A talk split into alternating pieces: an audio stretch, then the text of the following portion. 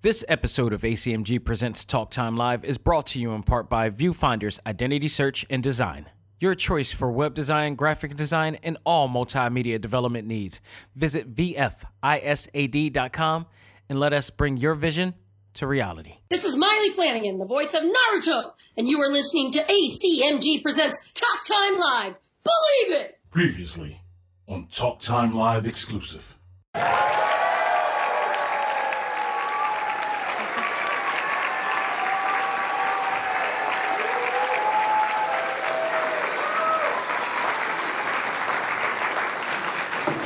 Hi. I just barely dried my hands from the bathroom, and you're like, "Mine," I'm like, oh my god. How's it going? What's up, Dax? Hey. My buddy. my Philly buddy. Funny enough, they just finished watching the episode where uh, Naruto was nearly shitting himself. Oh. That's what I just did.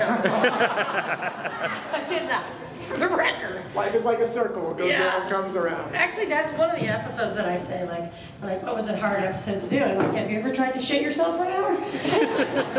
I mean, not tried, but it was extremely difficult and disgusting because if you act like you're actually pooing yourself for an hour, you'll feel like you have to poo yourself, which um, I did not do in the booth. So there's that anecdote. Hey, let's start off with shit talk. Literally. It's time. Anime, comics, movies, and games. That come on and let's get it. Talk time. Anime, comics, movies, and games. That come on and let's get it. Talk time. Anime, comics, movies, and games. That come on and let's get it. Talk time. Anime, comics, movies, and games. That come on and let's get it. Talk time. Live. Started in the 80s with Matt Cross. Dudes in the hood might have called that soft, but I carried that cross like Jesus did. Fast forward, I teach the kids to learn how to let go, live life, and show love to all things that don't matter where y'all from. And luckily, there's a show called Talk Time. We've been waiting for this for a long time. Dax kicks the facts on all the geek news, special guests and unbiased reviews. Suburban kids, the hipster street dudes, all can learn something new. Me too. I heard words when no faith is empty. I stayed the course, though my haters tempt me. Beat the podcast, that'll make them envy. It ain't too trendy, it's ACMG. Anime, comics, movies, and games that come on and let's get it. Talk time. Anime, comics, movies, and games that come on and let's get it. Talk time. Anime, comics, movies, and games that come on and let's get it. Talk time. Anime, comics, movies, and games that come on and let's get it. Talk time. Live.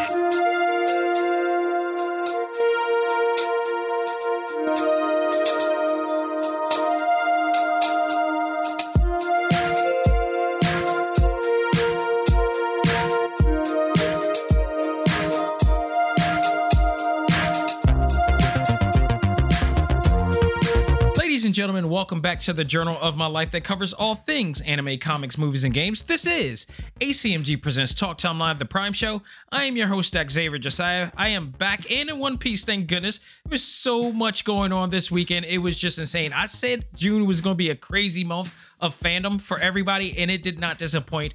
Uh, just an example, you just heard a clip of the panel with Molly Flanagan that I was with, and uh, I had a great time. We'll be talking about almost everything that I experienced during Fan Expo. Not everything that went on, but everything that I experienced because there was so much that was going on in just that event that it was hard to cover everything. But I got a chance to get uh, to see a lot of uh, different panels, and uh, I gotta say, Fan Expo, first of all, thank you for once again allowing me to cover this event and do press at this event. It was just, I had a lot of fun. Last year, if you recall, I said that they had a great start, or a very good start, I should say, to something that can grow.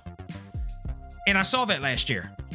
And I said this year, and I saw the lineup, and I'm like, okay, they're coming for people's necks.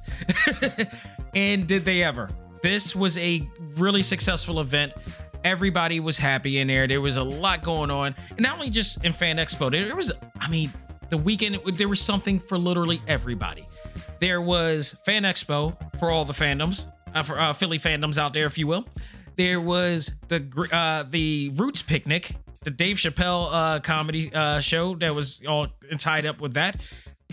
And then Sunday, unbeknownst to a few people, I guess I'll, I'll be the one to say me, the Pride Parade was also this uh, on on a Sunday of this weekend, which makes a lot of sense since it was hard for me to book a reservation at a restaurant this week when I joined with Molly. Um, but we're going to be covering a lot of this. You'll hear a few clips from some of the shows.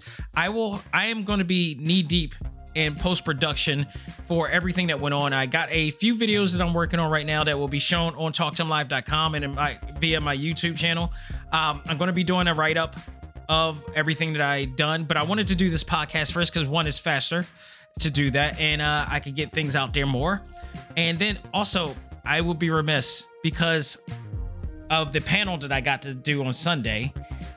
I would be remiss if we don't talk about Spider Man Across the Spider Verse because we need to talk about that. So, not only are we going to talk about that and give my thoughts on that, you're going to hear a clip from the actual panel of Shameik Moore, who made his appearance on Sunday.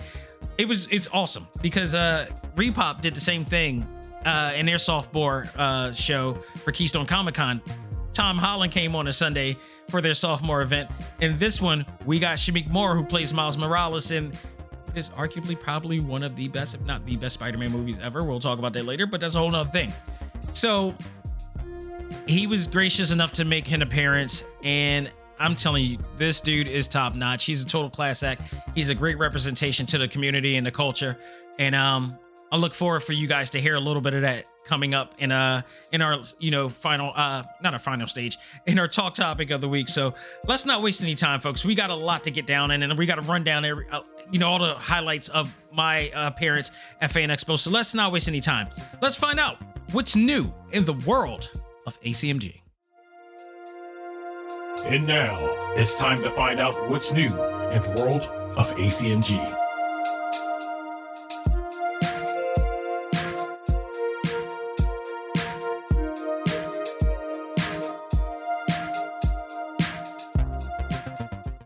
I went to the audition, and the, the material was there. I saw the illustrations of what Optimus Prime was. It was a truck, then it transformed into this body, and, and then back into that Kenworth and with the tractor trailer, you know. And so I was saying, okay, this is a huge character. He's big and he's strong and all that stuff. And he, I said, kids are gonna love this, you know. So I read the script and it was, I could have just been, these could have been the words. The words were, my name is Optimus Prime hmm. from the planet Cybertron.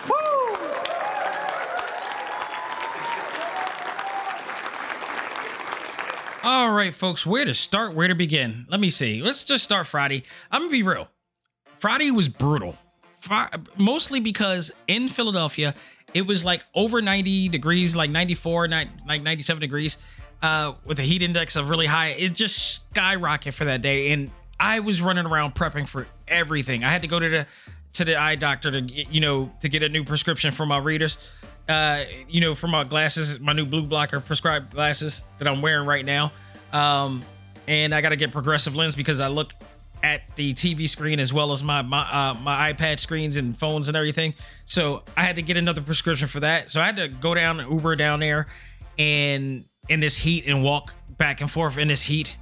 Um and then on top of that got back home prepping, get all of my camera equipment out, get ready to run down there in the heat again, constantly running around. Take note, I probably should have ate something in the process of this, but uh, or got I did get something to drink, but nonetheless, I was exhausted, even on the first day. So I um I didn't last but so long, but I got enough to get some, you know, cover shots of things and you know for the prep of the video and stuff like that, and and uh you know I just called it a night. But Saturday was the real day, and luckily the heat broke by this point. It was far away the total opposite of what was going on. Um, what was going on in in, in uh, Philly on Friday in terms of the heat. So got there, and by the way, I'm going. My notes are not even my notes. They're go. I'm going plainly on the footage that I got. I will say that the first day when I got um when I went there, I, I did have an agenda. My agenda on the first day was to get a Hylian shield, a customly, you know, built Hylian shield for one of the uh, vendors shops or whatever like that. And mission accomplished. I did. I now have a Hylian shield from Zelda that is uh that now is accompanied with my um master sword that is hung up on my door in my office here. So I got the complete deal. I had to. As much as I have enjoyed, you know, um Tears of the Mountain or Tears of the Kingdom, I still say Tears of the Mountain. Where the hell am I getting that from? I swear, if I say it one more time, I'm officially creating a band called Tears of the Mountain, and it's gonna be yacht rock. That's all I'm gonna do. I'm just all I'm saying. But I digress. I had I just felt like I had to in in you know total tribute to that game. I had to complete it, get the Hylian sword. So I had the both the Master Sword, the actual you know crafted Master Sword and Hylian shield. There, it looks awesome. Um, there. I also got this really awesome carved. Uh, it's a it's a wooden carved block, but it, it's in such intricate detail, and it has I I will basically take pictures of this for TalkTimeLive.com and show this. It is so awesome, but it's very intricately detailed.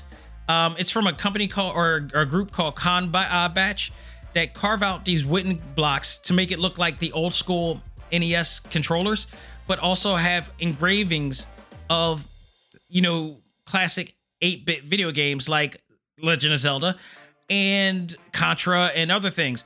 I got the Legend of Zelda one, of course. You know, it's funny. If you would to ask me what is my all-time favorite video game, it would not be Legend of Zelda. I would instantly say Street Fighter before anything and everything.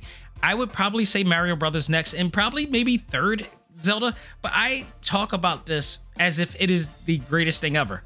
Because respectfully, in terms of Tears of the Kingdom, it kind of is, at least at this stage you know, there's not too many games that could be called masterpieces, and that is just one of them. So I always like to do things in tribute to that type of fandom.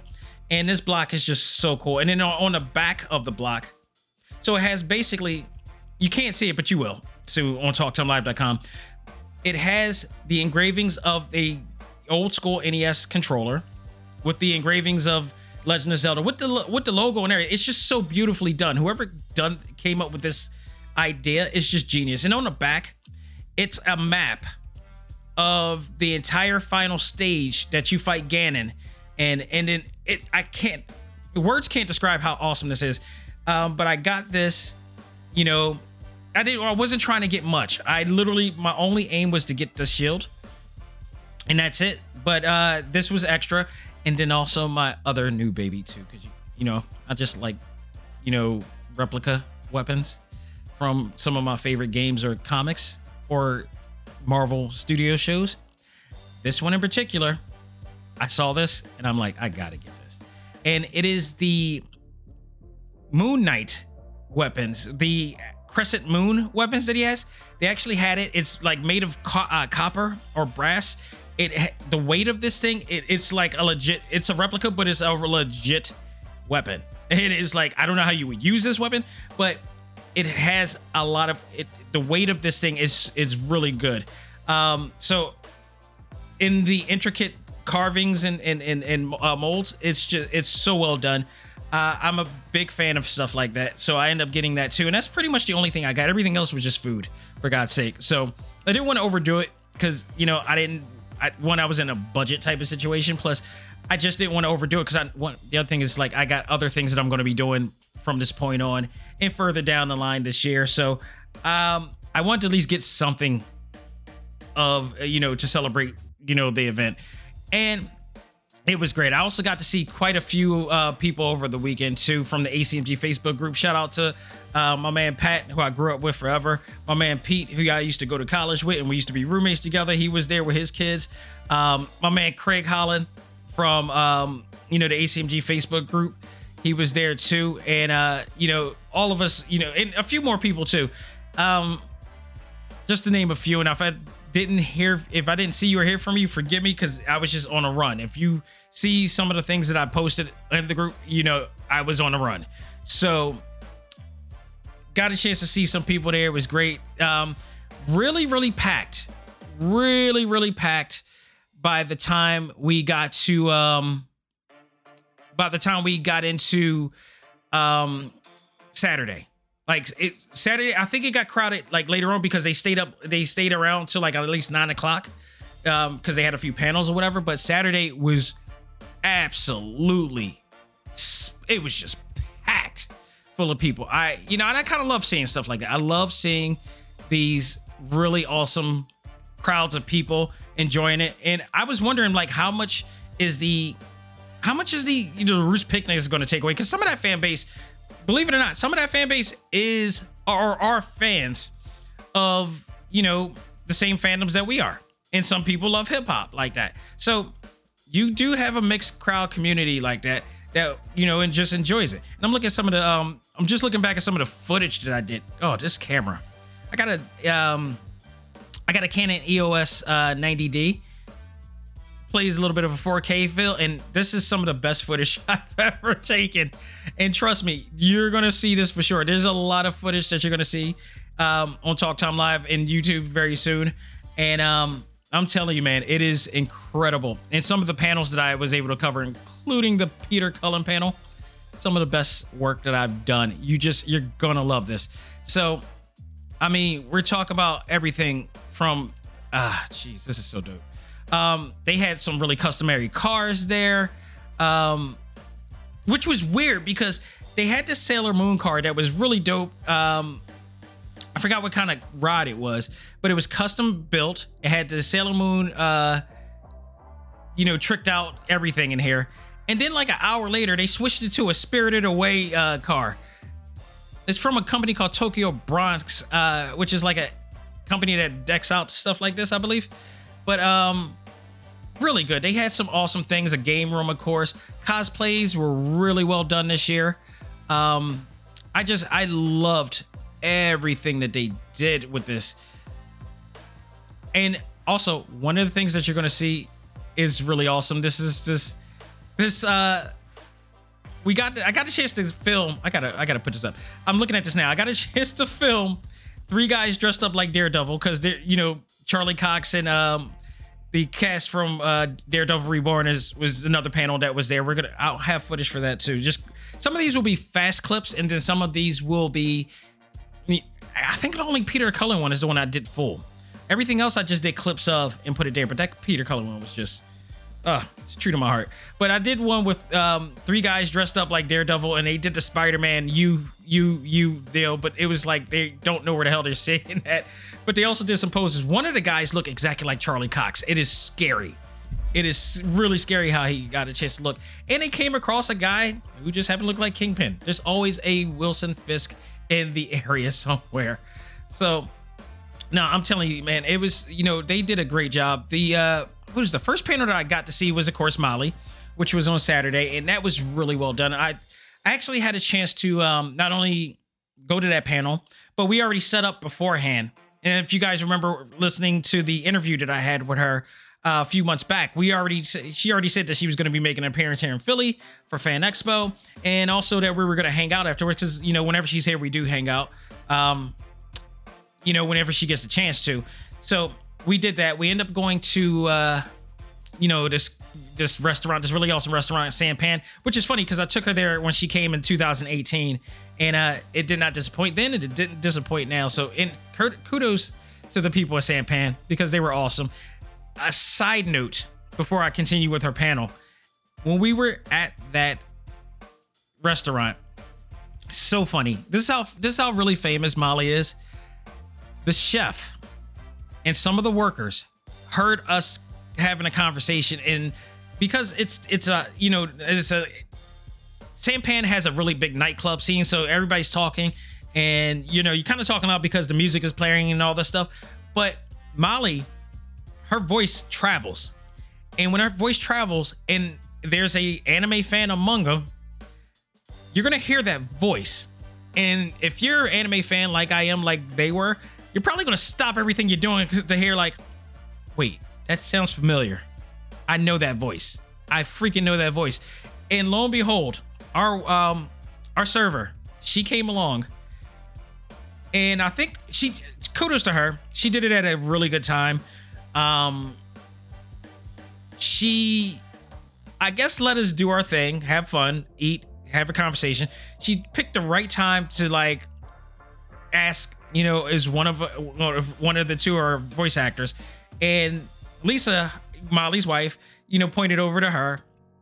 Lisa, I love her so much. Lisa Hammett. Um, she one of the reasons why I'm doing what I do today, or I wouldn't say do what I'm doing today as much as I would say evolved to what I'm doing today, because she gave me the opportunity to do the um, Naruto panel in 2020, the virtual panel in 2020 with the cast, with like the nine cast members of Naruto. Uh, again, if you haven't seen that, go to talktimelive.com. You can check it out there.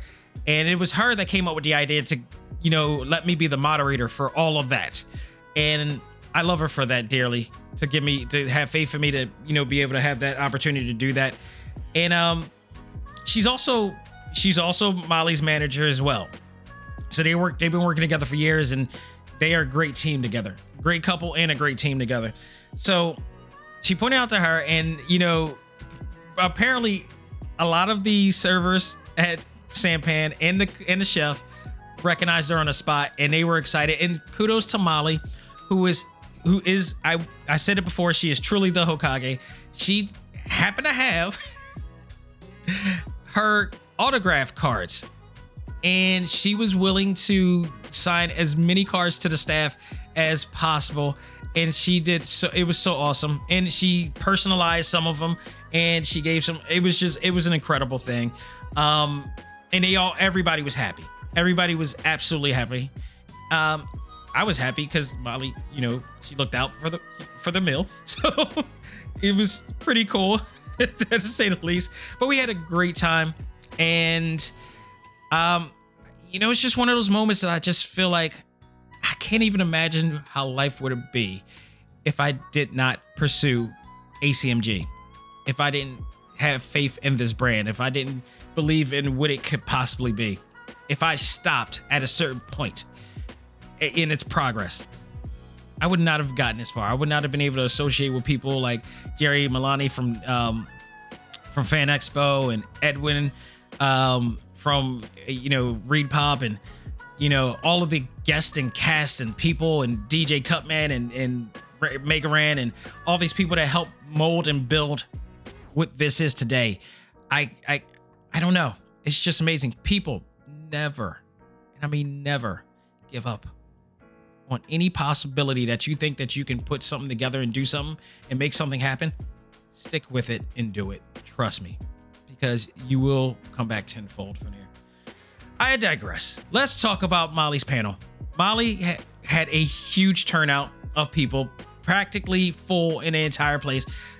Thank you to the people of X- Fan Expo because I got any any panel that I ever covered, I was able to get front row so I could get some great footage and great seats of. Um, it was very well done. I thought it was I thought it was fantastic. Um, she pretty much commanded the entire crowd when she came in, the crowd got really hype. Um, it's the first time I've seen them both. I don't think they didn't even know I was going to be there. Um, but I was front row there taking a picture. So if you go into YouTube, you'll actually see the clip of her entering in and she's saying hi, and then she all of a sudden sees me and says hi, Dax, and um, which is what you heard in the beginning of this show. So, but I actually have the video clip on YouTube right now. Um, it was pretty awesome. The fact that she uh, she clarified me and she called me the, her Philly buddy and such. Um, I'm j- I'm not the only Philly buddy that she has. Trust me. Uh, another one is a some woman named Wanda. She does comedy or something like that. Had a Netflix special recently, but um, that's a whole nother thing. but it was a great panel. It was a great turnout. I love the way that she was able to direct and command the crowd the way that she did, and she's she's she's a pro. She's an absolute pro um, you know, somebody that is so willing to, you know, commit to her craft and then also pay it forward to other people, you know, and I don't know. I should probably ask her like, who, where did you come up with the with the idea, or who taught you the morals and values of just paying it forward? Because she does this all the time. Like I would like to say that I'm the only person that she looks out for, but no, that's not true. And I'm glad that's not the case. She looks out for so many people. She wants she is the epitome of what I hope other people would be for this country. it's just to look out for each other, to give back, to support, to show value, and she does that, and let alone with me, because she does things just totally out of her heart. She'll just pop up out of nowhere on on social media and just names me and credits me for whatever and whatnot, and I I I, I can't thank her enough for that. It's just it's please pay, another lesson, people, pay it forward. If you have somebody in your life that looks out for you, even if you don't, even if you don't, that's not to say that's never going to happen. Because if you do it, eventually it will come back to you. But you shouldn't do it based on the idea that it will come back to you, because you'll never know what's going to happen. But it will. Somebody will look out for you. It has happened to me, not just with Molly, but other people in my life. Again, part of what ACMG is made of is molded by other people who helped along the way. And I deeply appreciate every single one of them from there. So her panel came off really well, like um, just a packed crowd of people.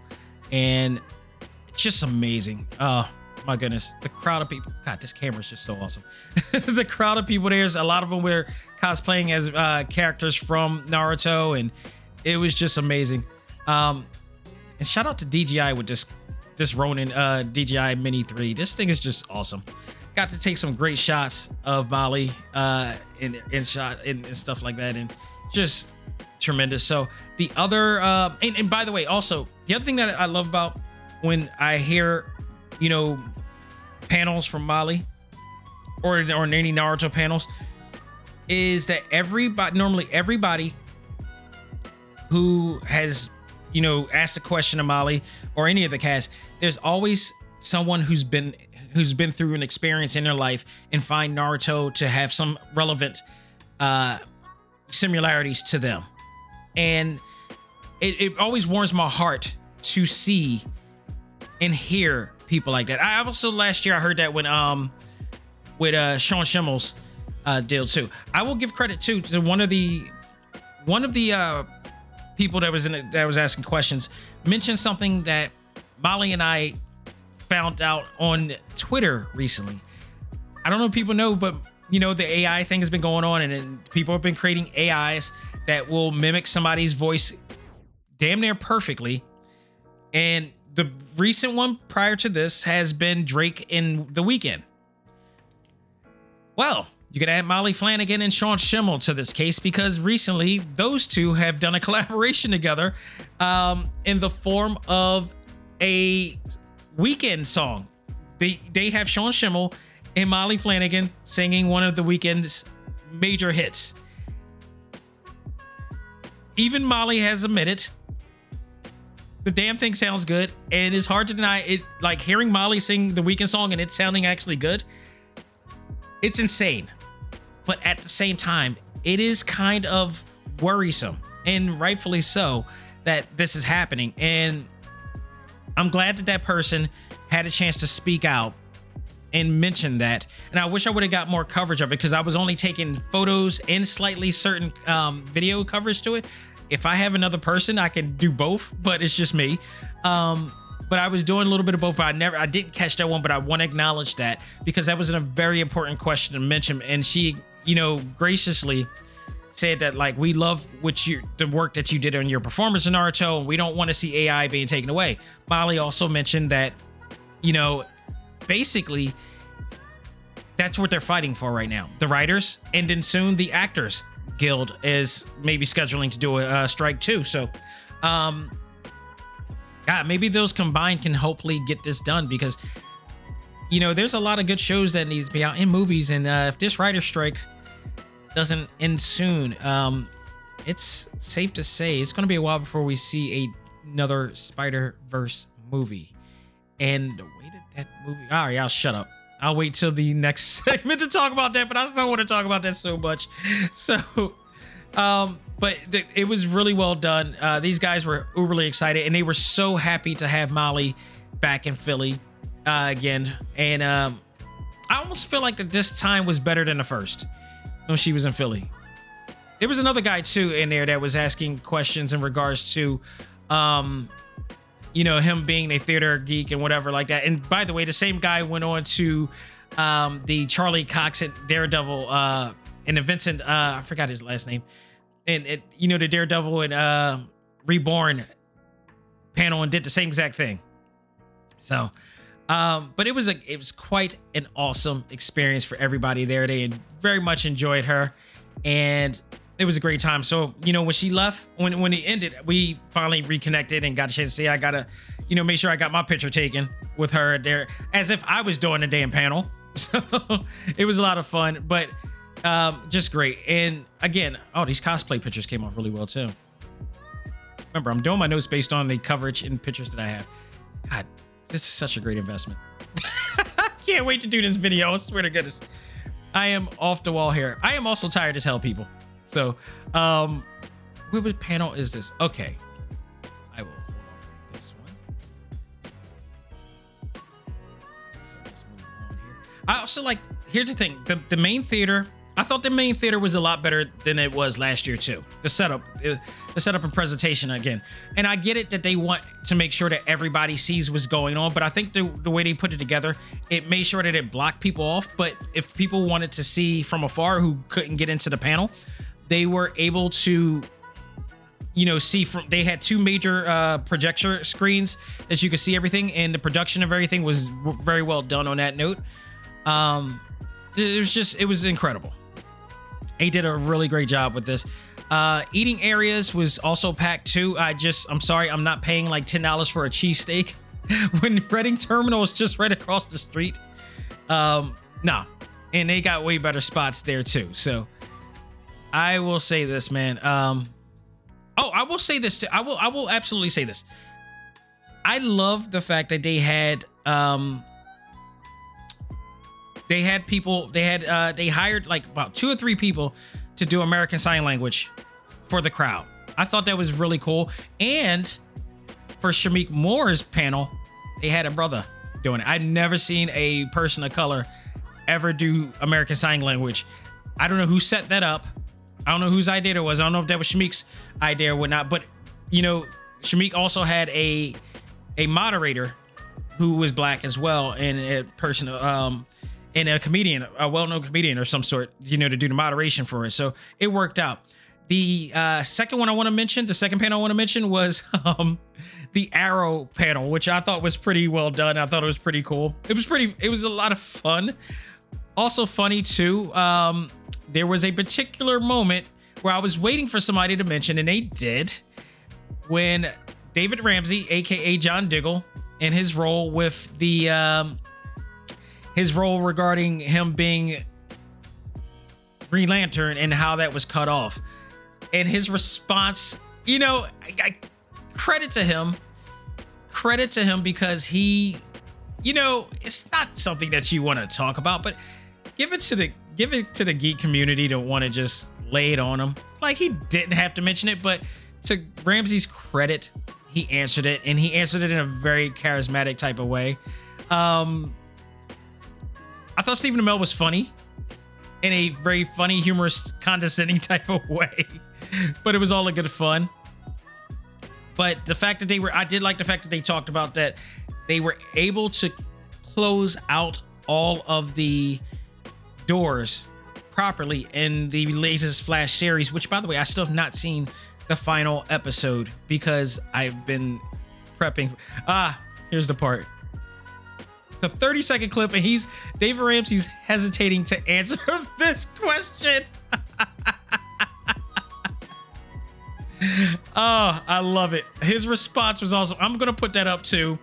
I'm gonna do a short clip. It's just short and sweet. It is hilarious, but he does continue on to talk about that a little bit further. But it was a great response. It was it was actually the highlight of me. Um, you know, just seeing all three of those guys there. It's just a lot of fun. It was a great panel. Um, I think at this point I was a little bit tired. I needed to refuel, so I went to the closest Starbucks because the Peter, I believe the Peter Cullen panel was there next. Um, so I had to find that place and man, I tell you what, it was some awesome cosplay there. What I think the best cosplay I saw was the Samus Aran cosplay that this person put together, and she was fantastic. Then was the Peter Cullen panel, which, whew, I think aside from Molly's panel and Shameik Moore's panel, this is all three of them are tied with me as far as the best panels of the show. I was give second to the um to the Daredevil panel and um the Arrow panel because I'm surprised nobody even mentioned that Walk of Shame situation with um with uh Daredevil on She-Hulk, but he mentioned it. So I thought that was all. But the Peter Cullen panel, which you will see very soon, it was just such a great panel. To see one of my all-time favorite actors in one of my all-time favorite characters of one of my all-time favorite shows front just feet away from me and hearing his voice. And then when he does the the optimus prime voice and the Ironhide voice just set chills. And then at the end and you guys will hear it. If i'm right i've already did it in this episode if i'm correct. And it was the second clip i believe i'm putting on this episode. But um just hearing him in that voice in in the optimus prime voice and how pitch perfect he is about it it's just tremendous. He also talks about um what i liked about it is one of the things that i always wanted to know about is like you know how did he you know how did he approach the character of optimus? And they were pretty much answered for me here. Um shout out to the moderator too. I haven't i forgot his name but he's been doing he was doing he was moderating a lot of um shows throughout the weekend. I thought he did pretty good. The arrow one he was a little bit off on because i think he kind of dragged his question a little bit too long and just said like screw it i'm gonna let them do the q&a from there. But he came when he came back with the um optimus i mean with the peter cullen when he was just i think he got his jitters out of the way. He knocked it out of the park there so he was pretty good there. Um but hearing peter cullen and how much of a humble guy he is and again my camera on this was just oh can i say kudos? And i wish i had her name. She's a cosplayer um, but she was also one, one of the people um, behind the scenes in the production of it. And shout out to fan expo because they didn't have to do this but it was a great apps it, it helped me greatly to the process of this whole thing. I think she is working with with um, fan expo as well. I think she was a part of that. Because any press that came by, they were offered tripods, and I have my gimbal, which can you know the tri the tripod can unscrew and it can go into another tri you know a taller tripod. So they offer me an actual tripod so I can get a hard I got a full hard cam shot of the Peter Cullen panel. The Peter Color the Peter Cullen panel, I should say, would not look as great if not for them offering that panel. And thank you once again, Fan Expo, for looking out for the press. I thought that this year the press was looked out for a little bit more than they did were last year. When we entered the building, when we had our press passes, the the crew, which everybody, all of the volunteers, everybody, I think everybody this year did a great job. It was very well organized. Um, when you came in and they showed a press badge, you did not have to be checked in. They just let you in. When you had the, you know, when you're doing panels, you could go straight to the front, cover what you want. And in this case, I and because of the nature of this for me, they offered a tripod, which perfect eye view of Peter Cullen. I just zoomed it in. It looks tremendous. And thank you again. I will find, I will get that card that she gave me. It was a cosplayer. She's stunning. Um, I will say because she dressed up like Supergirl. Uh, I believe she said El- Elseworld Supergirl, and she she just she just did great, and she looked fantastic in this costume. So you know, kudos to them, and uh, I gotta send her the picture. I took a few shots of her in there too. Also took a few um uh, a few Naruto shots so a lot of Naruto shots too, man. It was awesome, but these guys were fantastic. These guys were awesome. Um, Oh, I got some really great cosplay pics here. That's that's pretty good. So oh yeah, the Vincent D'Onofrio, that's the last name, and Charlie Cox panel. Again, this is a great panel. I got some great shots here. Um, God, it's just so crazy to see Vincent D'Onofrio sound away because I never saw him in the Hurt Locker. I never saw him in uh, in other things. My first look at him was Daredevil. I'm going to be honest. I didn't. I never followed any of his other shows before. I didn't see him with hair. I just saw him portray the perfect version of the Kingpin, unmatched, unmatched like anybody else I've ever seen before. And just hearing him talk about the things that they were, you know, doing on the show and how things were connecting, and they didn't say they could not speak on the matter of, um, they couldn't talk about the what's to come with uh, Daredevil Reborn as much as they would like to. And of course, you know, somebody had to ask the question of what, like, and you know, they got on their ass about it.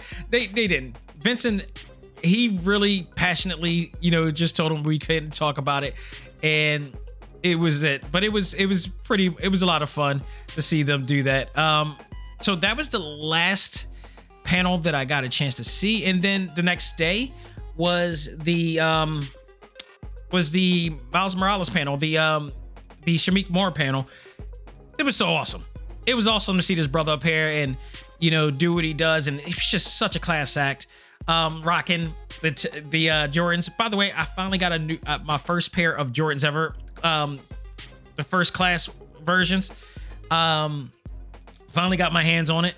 I will tell you this: they are not for doing what I do at a comic convention. The Jordans are absolutely meant for going out, just going to short places at a short time frame.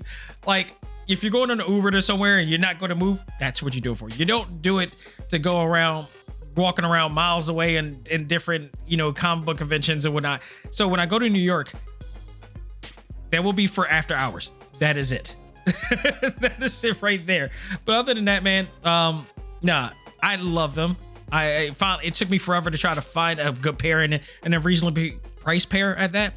But it was, of course, in honor of, of Miles Morales and just the fact I always wanted Jordans, period. Never got him when I was a kid, got him now. Um, but Shameik was also rocking the actual Jordans that he saw in the first movie that he wore, that Miles wore in the first movie. So it was pretty cool. And um, it was great. People asked a lot of questions. I loved how he responded to kids. He he gets it. He gets his responsibility as the character. Like I know he's an actor. He knows he's an actor, but he also carries the weight of being a character that inspires people. Much like Molly does with Naruto, he understands that. And I even appreciate him more during a panel when he talked about and spoke about the importance of playing of black character of black actors playing these black roles, these of comic book heroes that we don't get to see often and how important it is for are for us to take that seriously because we hold a different ground than other people of our of other cultures and ethnicities. We don't get, especially of you know Caucasian descent, because we just don't see and we see a ton of them. So if somebody takes on the role of James Bond, if somebody takes on the role of Superman, yes, it's an honor to do so, but it seems like a lot of times to them it's just like it's another day. For us, we got to hold it on the ground because we don't we don't get these opportunities much. And when we do it we need to take it with the utmost dignity with the utmost respect you know portray these characters and be that person. And i get it. It's the same thing that um you know um boseman did. When boseman took the role of black panther he took that very seriously. And much respect. You know, um, this is the same thing that he's doing. He understands that, and we need. He's absolutely correct. If you get these opportunities, not just the acting role, any opportunity that you don't see us in, you need to handle that with the utmost. That is including myself, because there's not many people doing what I do.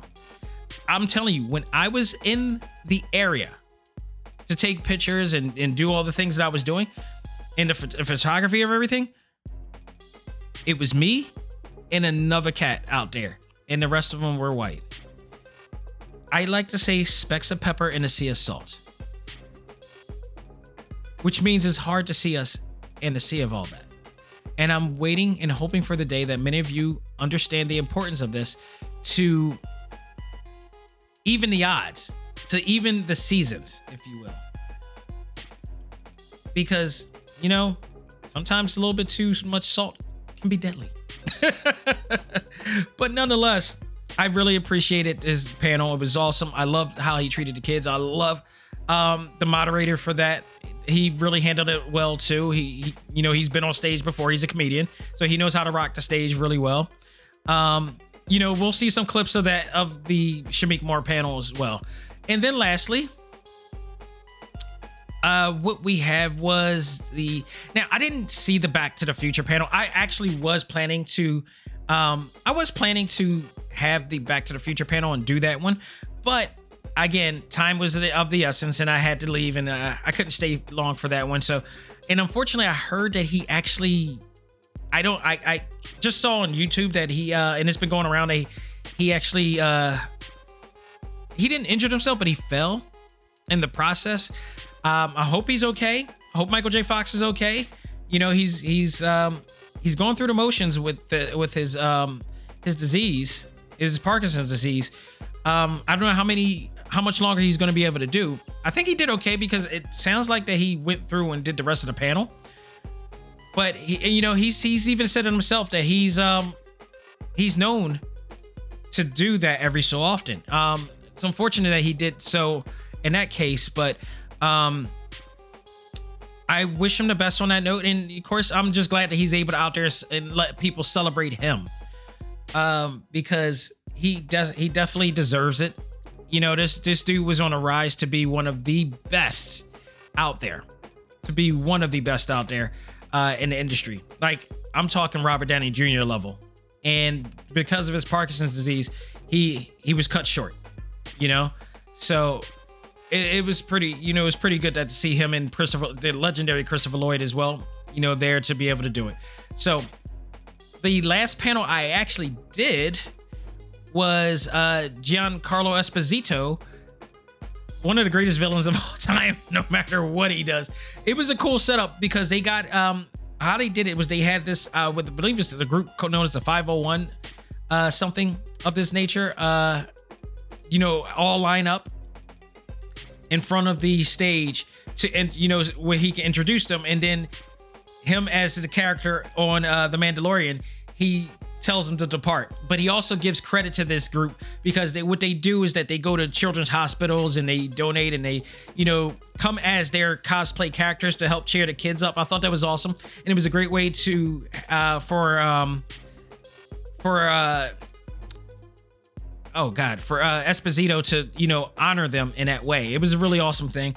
And just to hear him talk about the roles that he's done and um the the the roles that he's done and, and the things that he's he's uh did over the years and how he does it he this dude is a class act. I've i've been a fan of him ever since school days.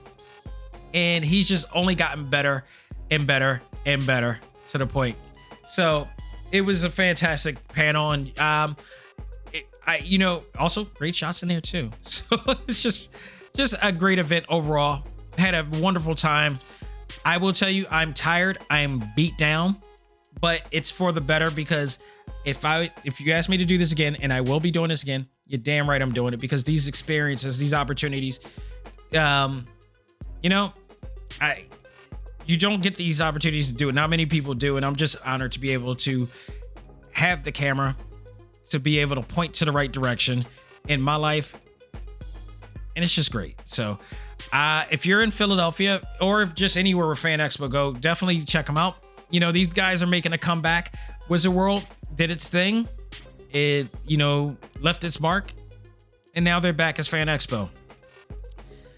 Thank you, Jerry Milani, again for uh, giving an opportunity and also, you know, doing the interview that I did on uh, an exclusive that I was able to do. We got 13 minutes. I got a chance to talk to him when I was at the press party, and um, he's really, really fun deal. So if you want to learn more about what they've done and why they rebranded and everything, go check out that uh, interview that I did with him.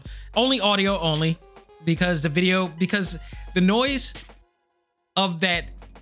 We were at that loft, which is like just a few blocks away from um just a few blocks away from the convention center but they had so much loud music on at the time so like the noise the, the noise even canceled out my microphone which is saying a lot because that microphone usually picks up a lot it didn't get a chance to so i just decided luckily i had my zoom microphone with me recorder which picks up our voices better So we were able to get that, and it's audio only for this one. But um, go out of your way, check it out. And then if you got if you're in fan if you're checking out Fan Expo or planning to do next year, tickets are already on sale for next year. They just sent the email.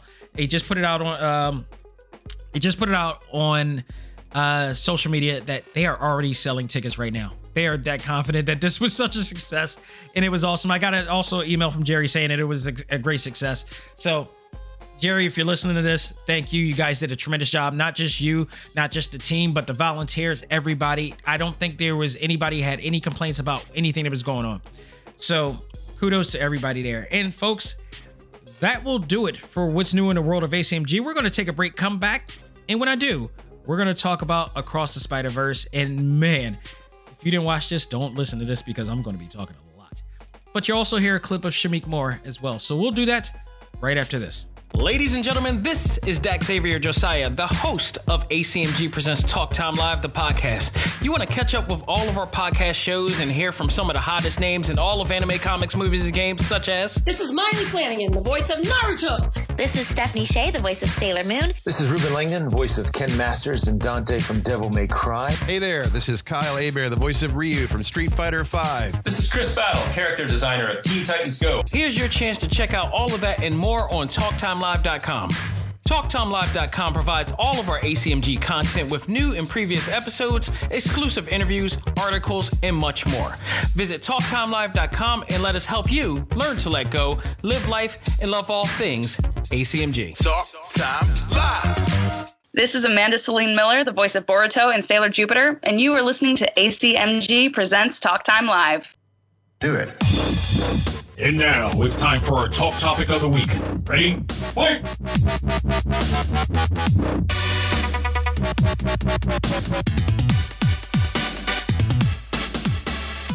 It is a rare opportunity to have a star of a record-breaking movie mm. at a convention the weekend that it premieres. How do you feel knowing that, if I'm not mistaken, Across the Spider-Verse is the third highest opening animated feature ever?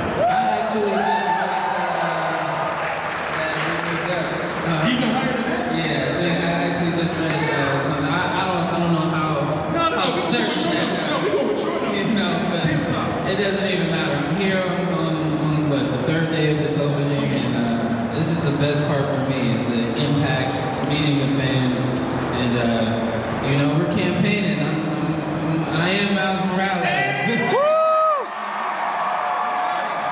What's up, Danger? All right, folks, that was a clip from the Shameik Moore panel at Fan Expo Philly, which was just yesterday of this recording. And it was great to hear him talk about the experience of being Miles Morales and the movie.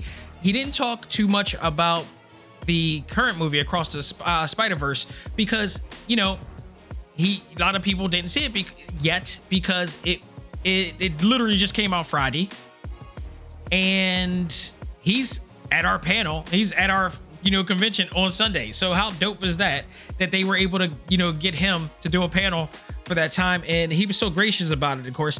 But I saw Thursday, and I was blown away, just like everybody else in the theater was just blown away by the events that happened in the movie. It is arguably now considered the best Spider-Man movie to date. And that is yes, competing with Spider-Man No Way Home, which combined both the Sony and Marvel Cinematic Universe. Well, guess what? Into the Spider-Verse is also in that loop too because they absolutely connected everything. The Spider-Verse is connected in such a way. What they did in this movie, I, credit to Pascal Pictures because she has had a over the years she has had such a hassle because fans were you know hassling her for some for some, reasons for warranted reasons. But as of late she's been a team player and she's done it again. And they connected all of those pictures with Andrew Garfield and Tobey Maguire and Tom Holland together for one epic event you know totally totally you know, making sense and bringing value to everything. Well, Across the Spider Verse has even doubled down on that by mentioning the what happened with Peter and Doctor Strange, by also seeing familiar characters from Venom, by also getting Donald Glover as the Prowler from Homecoming in there in full gear. They connected all of that. We saw Tobey Maguire, we saw Andrew Garfield. I mean, we saw so many factors of the Spider Verse in this movie. They did not hold back. And then on top of that, adding more diversity in more di- in different Spider-Mans in here. I saw Spider-Mans in here that I was eagerly wanting to see in the comics, like Karen Sunny, Karan Soni as the uh, Spider-Man from India. I need them to come out with that book. I love this character. His costume was awesome. If they haven't come out with this book, I need this book because I will read this book. This book, this character is fantastic. Um, and I will tell, I will say this: I was never really a fan of Spider-Man 2000, uh, 2099. I was never a fan of Miguel, you know, O'Hara. But after this movie, and especially because it's portrayed by, of course, none other than Oscar Isaac, who's now played three different characters. I believe three characters in the in the Marvel universe or the Marvel Cinematic Universe. He's played Apocalypse. He's played uh, Moon Knight, and now he is Spider-Man of 2099. And he knocked it out the park again. This dude is awesome and he made me like this character ever so much more because I didn't get into the whole 2099 Spider-Man thing because you guys remember if you were um, reading in the 90s, reading comic books in the 90s, um, they did a slew of different, a series of different comics based on the future. So Spider-Man, it was Spider-Man 2099. There was a whole bunch of other different comics based on that timeline. So which meant for another whole universe they were doing. And I knew th- there was a cult amount of people that liked the 2099 uh, Spider-Man uh, O'Hara. I wasn't particularly a fan of that one, but after watching this, how can you deny him? He was just fantastic. On top of that, this version of this movie ha- uh, has one of my favorite Spider characters too, and Spider Woman. Not the Spider Woman I grew up with, but nonetheless, it, it, this character had all of the factors of it. Jessica Drew was played by Issa Rae, and they managed to make a different Jessica Drew for this one. Uh, Jessica, the original Jessica Drew, is a white woman. Um, you know, who played the role of Spider-Man. She got her powers differently than that of Spider-Man. It was an injection of some sorts.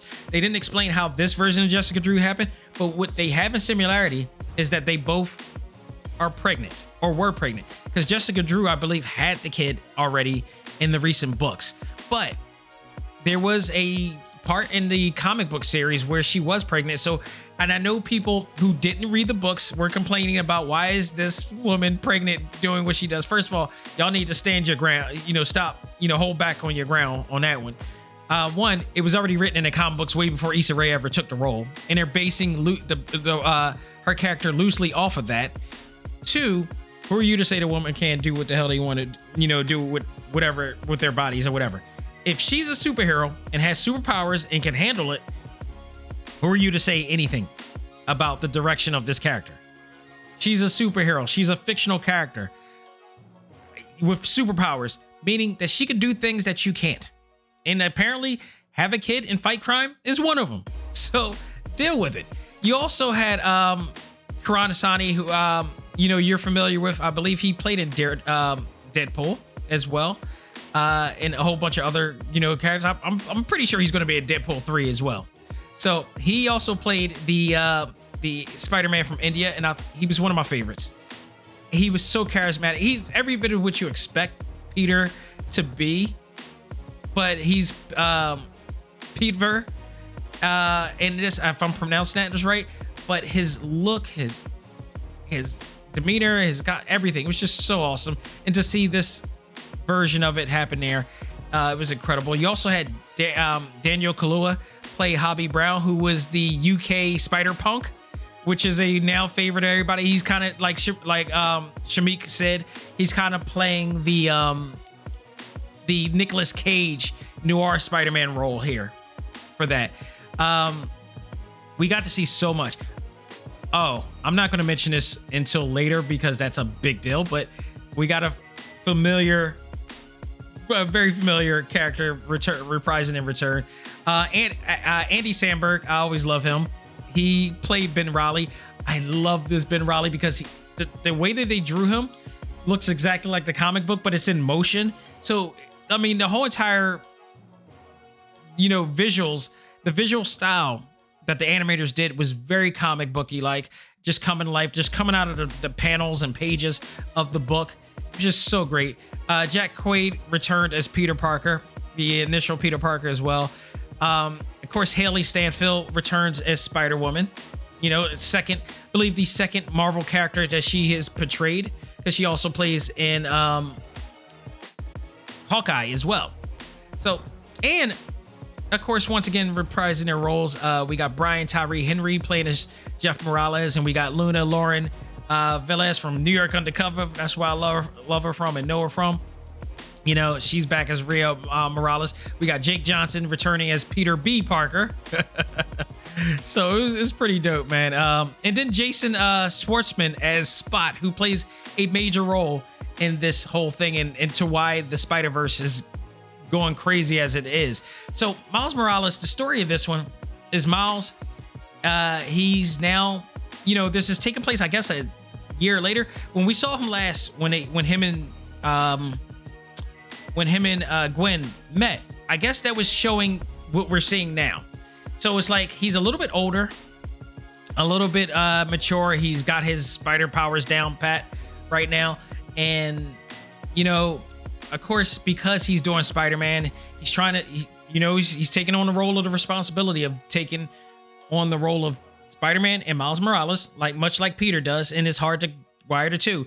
He's trying to keep up his academic status, and um, he's trying to make sure that he's keeping the secret from his parents, but he's starting to question whether he should keep that secret from his parents. Gwen, who we see in the beginning of this of the movie, we get to see a bit of her origin story of what happened and led up to it because we we heard about this in the first movie, but now we get to see this in full effect, where we find out that Peter in that universe takes we didn't she didn't mention this before, but we did now know she Peter in that universe takes the role of uh, Dr. Connors, aka the Lizard. So Dr. Connors is not the one that's taking the serum; it is Peter Parker because he does not have the powers. Gwen ends up getting those powers. So all the roles in this universe have switched, and how he dies is not by he he becomes the Uncle Ben in this universe in a way. So this is the unfortunate thing that she had to do. And since then, she's had a hard time trying to get close to people. And I love this part because it really focuses on the mental health aspect of things. And I honestly, I related to this. I related to the scene and how she reacts and the trust factor that she has because she feels like every time she gets near somebody, you know, she can't because she ends up losing them in some form or fashion or something happens along the way that, you know, keeps her from being a loner in this case. And she's dealing with these emotions inside. And I tell you, as somebody who's dealt with these emotions inside, I'm telling you, it is not the best way to go. If you see how Gwen reacted, I've been there. And I almost lost my I almost transitioned. I still have these scars in my arm to prove that. So I get it. And this is a key. If you watch this and you're listening to me right now, let me give you another lesson. Never keep your pain inside. It's only going to boil up and it's going to get worse. And you kind of see that in this, but I'm telling you from real world experience and real life experience, don't. It can, it could, it could. I was lucky to be alive to talk to you right now about this, but um, this was a great moment of storytelling and story development on Gwen's part, and to see how she's gonna get close to anybody. And the closest person that she has gotten to with anybody since Peter was Miles. And Miles also misses the hell out of her because he keeps sketching about her all the time. So she wound up connecting with both um, Miguel and Issa Rae, who apparently are a thing in the Spider Verse universe, and I believe the baby that she's having is his, I guess. And they work together along with a whole legion of Spider-Man and all these other universe, and they, you know, brought Gwen, Gwen in to try to get rid of the anomalies that are going on in Spider Verse to you know secure the people that has been there, and that that includes getting people who are out of you know who aren't supposed to be. This is basically the low key story, the Loki story, and they also I would also say they they mentioned reference they made reference of the Loki story in terms of the streamline, the time streamline that is going array. That is the same exact thing that happened. So there's a connection to Loki as well in this movie. I don't know if anybody caught that, but that's exactly what happened. Which then led to us seeing Donald Glover as uh, Uncle Aaron, you know, as the MCU's version of Uncle Aaron in here. And you saw the woman who played on Venom in the store, the, yeah, the convenience store uh, owner in the Venom. So you got to see that as well. It was awesome. And people in the theater at the time was just going crazy. We were laughing, we were getting excited, we were getting emotional in the theater at this time. And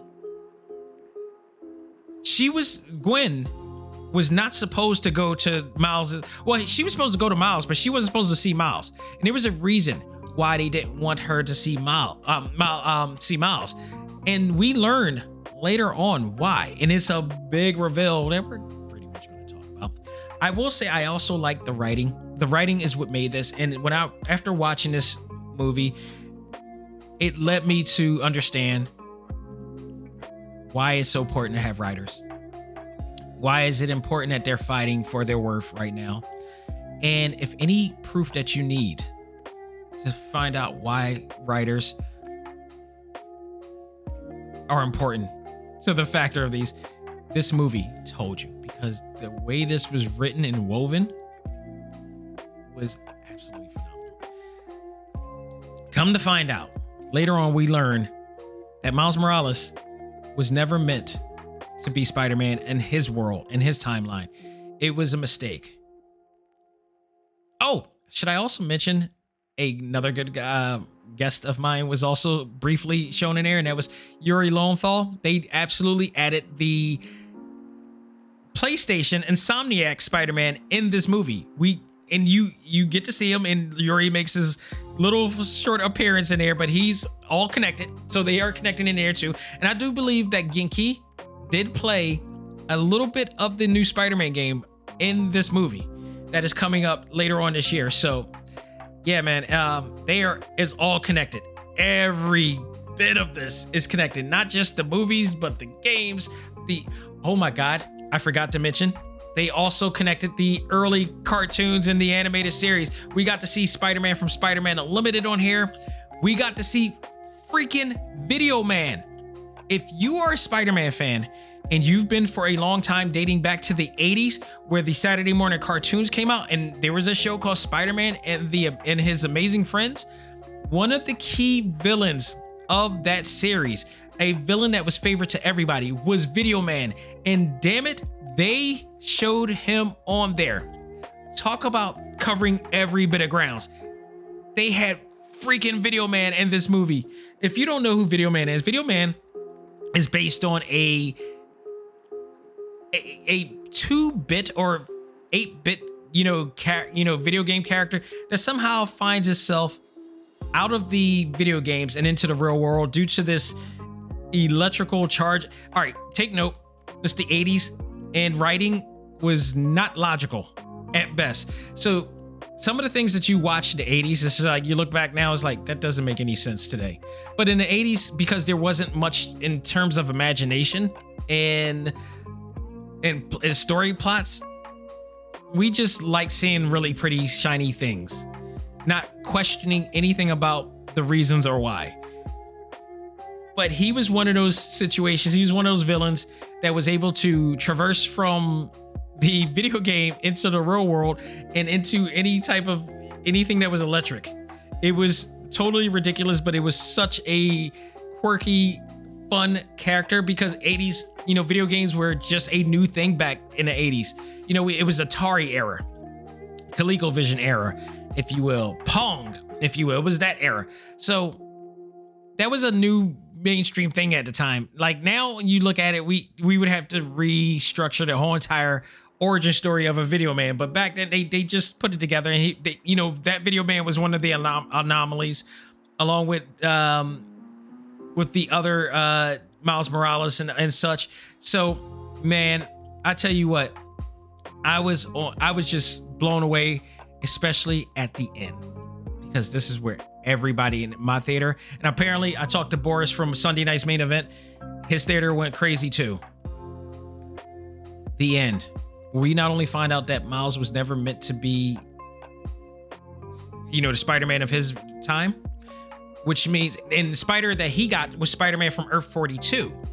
So that Spider Man basically somehow got into his world and he got bit.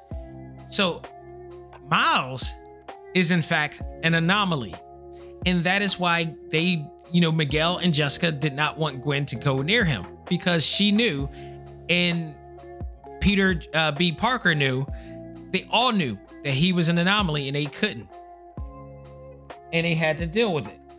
So he's on a run. He's finding out that uh, he's on a run and such um, with this. And my goodness. Oh, should I also mention that um, girl from uh no i don't think it is. I, I feel like it is. No she's from the hunger games actually.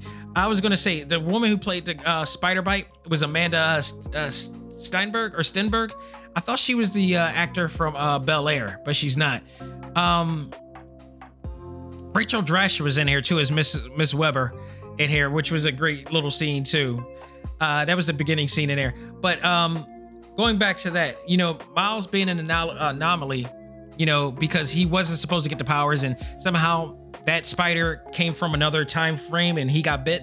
So now he finds out and he's like, I don't, you know, the other thing too is that he also messed up time by saving the Spider-Man from India's uh, father, or who was a captain. He's he was meant to die, and it, that's the thing. Every Spider-Man who's ever existed had a situation that led to them being Spider-Man, the Uncle Ben factor, if you will.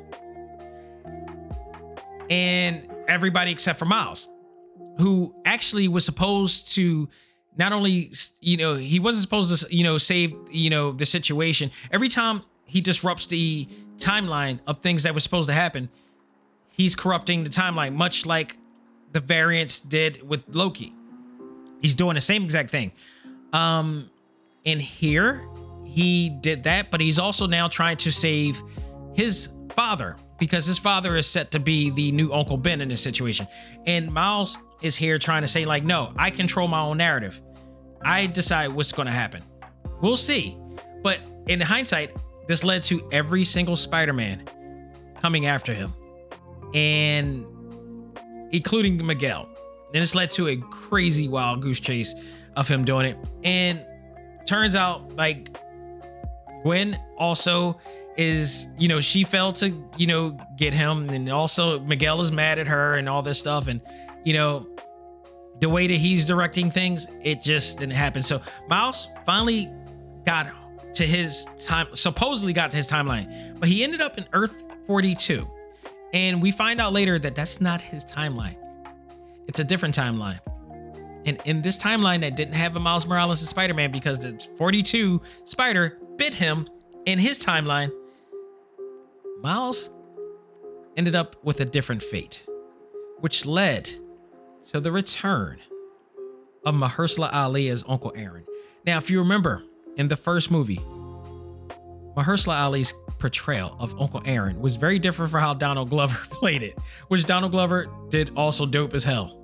But Mahershala version was creepy as hell. And he had the music that played on to how creepy it was, and it was no different. When you feel that Uncle Aaron is in the building, in anywhere near the vicinity, you are definitely afraid of what's happening.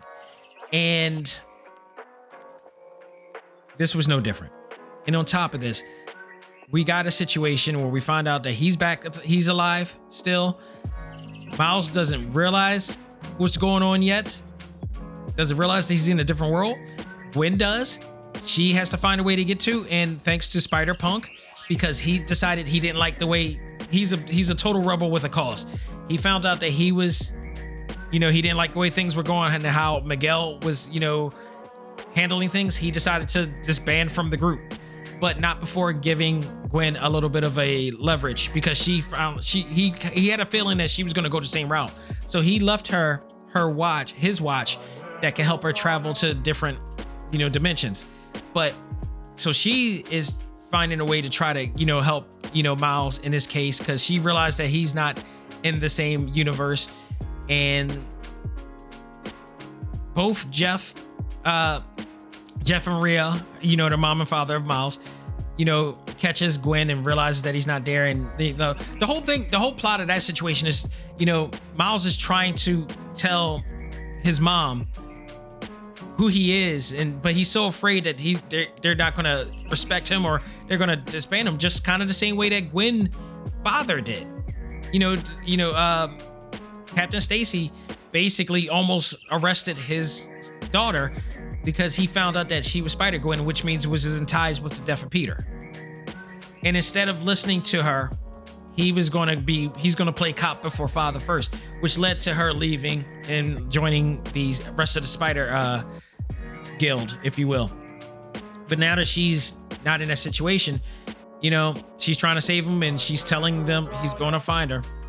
And this all leaves with an insane cliffhanger because like i said with spider with miles morales not or getting bit, miles morales getting bit by that 42 spider means that the other Miles Morales in that, you know, you know, in that world never got a chance to do it.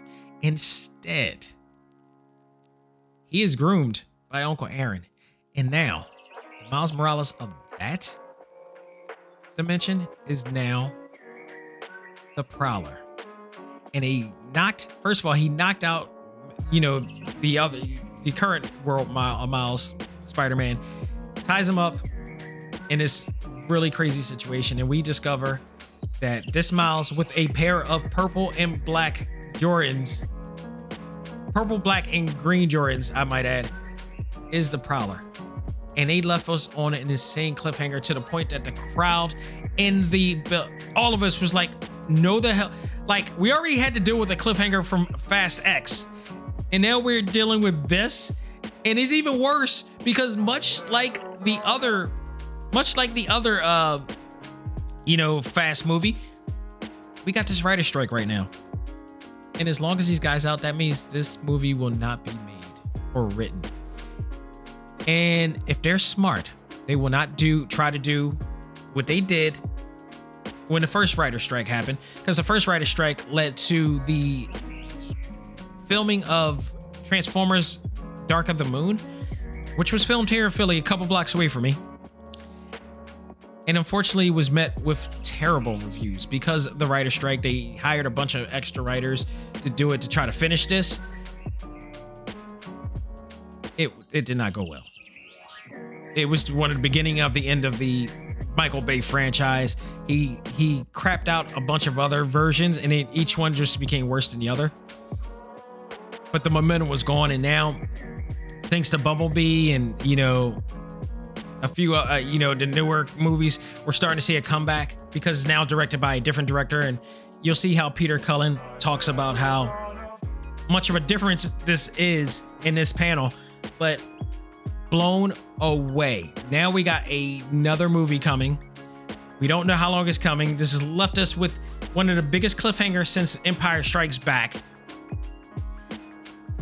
And it has now left us saying, wondering, is this the greatest Spider-Man movie of all time? It is now in the running. It's it's it's now considered the pinnacle. We've had this conversation. A lot of people in the ACMG Facebook group were blown away. A lot of people online were blown away by this. This was just incredible. The majority, not the minority, the majority of people were at all at this movie. There's no way in hell I'm not giving this an A plus because it performances, the writing, the the the, the visual design, the animation, the cast. It had everything, and then on top of that, it all connects. I'm happy to say that the best Spider-Man film is one with Miles Morales. I mean, cowboy. It's incredible. And we still haven't gotten to play Spider the Insomniac Spider-Man 2. That's coming. We got to check out that story too. I am. I'm, I'm just tired of you talking about it. Okay. Um, it's just incredible. Kudos to everybody. Like, here's the thing. The first movie got an Oscar. If this one does not get an Oscar, because this one is clearly, undoubtedly, no arguments, better than the first. I'm crying major foul. I don't know what animated series is going to top what they did with this. This was amazing. So, if you hadn't checked it out, go out of your way, check it out. If you're listening, if you're taking a risk and listening, and if I've convinced you enough, go out of your way and check it out. Because even what I'm saying right now doesn't do it justice. Go see it for yourself. A freaking amazing. Just outstanding. You will not be disappointed. It's just a incredible, incredible, incredible movie. And it's not even it's not even it cuz um I'm to get to see early screenings of Transformers Rise of the Beast in The Flash. In fact, tonight I'm going to see The Flash screening and I'm to see it. Apparently, they have blurred out some really intricate things. So I'm to have to see this movie twice to see that. But I'm to see an early screening tonight. And then also then tomorrow, I'm going to see Rise of the Beast, uh, um, you know, early screening of that too. So, folks, I can't tell you how awesome life is right now for me. But I will say this. I would I I, I am just so I am so grateful for the opportunities. I'm so grateful. You never know what's going to happen next in the world of uh, anime, comics, movies, and games, but it is a great time to be a fan. Folks, that will do it for this edition of ACMG Presents Talk Time Live. I hope you enjoyed this. Uh, I hope you enjoyed this episode and every episode that we have on uh, the rise. Uh, again, this week, I will. I don't know when. See, uh, I'm gonna have to hold off because I probably won't be able to talk about this movie until the release of this. So I'm gonna have to probably hold off. I'm not sure if I'm gonna be able to do it. We'll see how they go in terms of the guidelines of it. But oh my goodness, this is gonna be a fun, fun week. So go out of the way, wait for that. I, I one of the one or both of the movies I'm probably gonna talk about this week. One of them is coming very. I think Rise of the Beast is coming this Friday.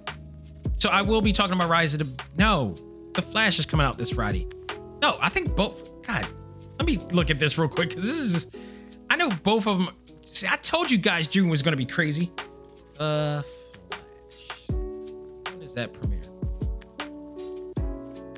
When is that coming? When is that coming? When is that coming? Come on, Google, help me out.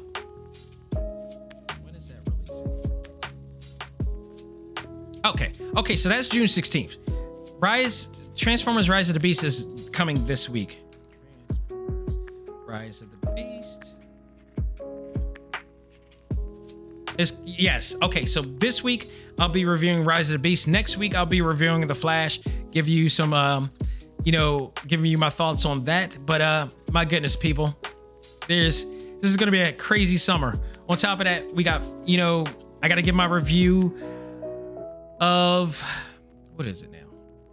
What am I reviewing here? I don't think I have anything to review for um for select start. I don't think I do. I already did. What did I do already? I'm s- I gotta get my figures together, but I don't think I have a review because I already reviewed. Um, let me check. Let me go into our website here.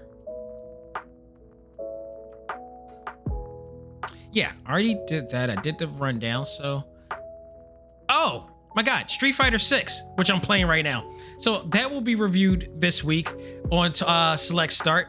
I'm like, what am I doing here? What the hell? It's so much. I got so much going on in my world right now. It's just crazy. But Street Fighter 6 will be. Uh, I'll be talking about that and my thoughts on that too. Um, and then you know we're just gonna keep it going from down the line. So there's gonna be a lot going on in my world. But I gotta get these fan expo uh, content up and ready. And uh, stay tuned. The Peter Cullen panel will be coming up. The Uh, a lot of the highlights of the week will be coming up. I got so much footage I got to do, but it'll get there this week on TalkTimeLive.com and wherever podcasts are played. And that is including Spotify, iHeartRadio, Apple Podcasts, Google Podcasts, Stitcher, Podbean, TuneIn, Audible Pocket Pandora, you name it, we're there. We're everywhere where podcasts are played. But I'm telling you, stick to TalkTimeLive.com as there will be a lot of video content on there in the coming days, coming from the panels and much more. So, folks, that will do it for me. On behalf of myself, this is Dak Xavier Josiah saying, learn to let go, live life, and love all things anime, comics, movies, and games. This is ACMG Presents Talk Time Live. I am out of here. Take care and have a great week.